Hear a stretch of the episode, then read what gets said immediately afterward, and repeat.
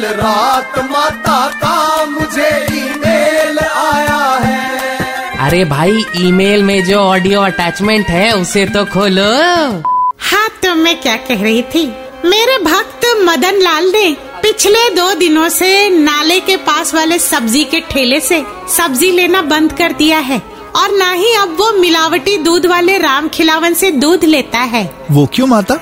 अरे वांगड़ू, जैसे ही corona virus वाली दहशत खत्म हो जाएगी, मदन दोबारा वहाँ से सब्ज़ी और दूध खरीदना शुरू कर देगा।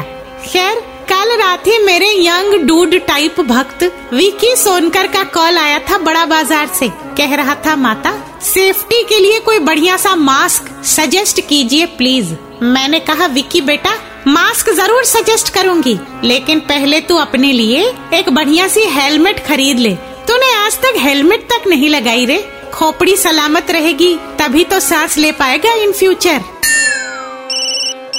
माता आपकी भक्त फ़िल्म पत्रकार मिस माया मालिनी का कॉल है। ये जानना चाहती है इस बार फ़िल्म मैगजीन में स्पेशल क्या रखूँ? कुछ ट्रेंडिंग टॉपिक बताइए। इससे कह दे इस बार अपनी मैगजीन में छापे कि कौन से बॉलीवुड स्टार ने लगाई किस कलर की मास्क किसका मास्क ज़्यादा ट्रेंडी और किसका मास्क किस फ़ैशन डिज़ाइनर ने किया डिज़ाइन दैट्स इट सांसों की माला पे सिमरू में पी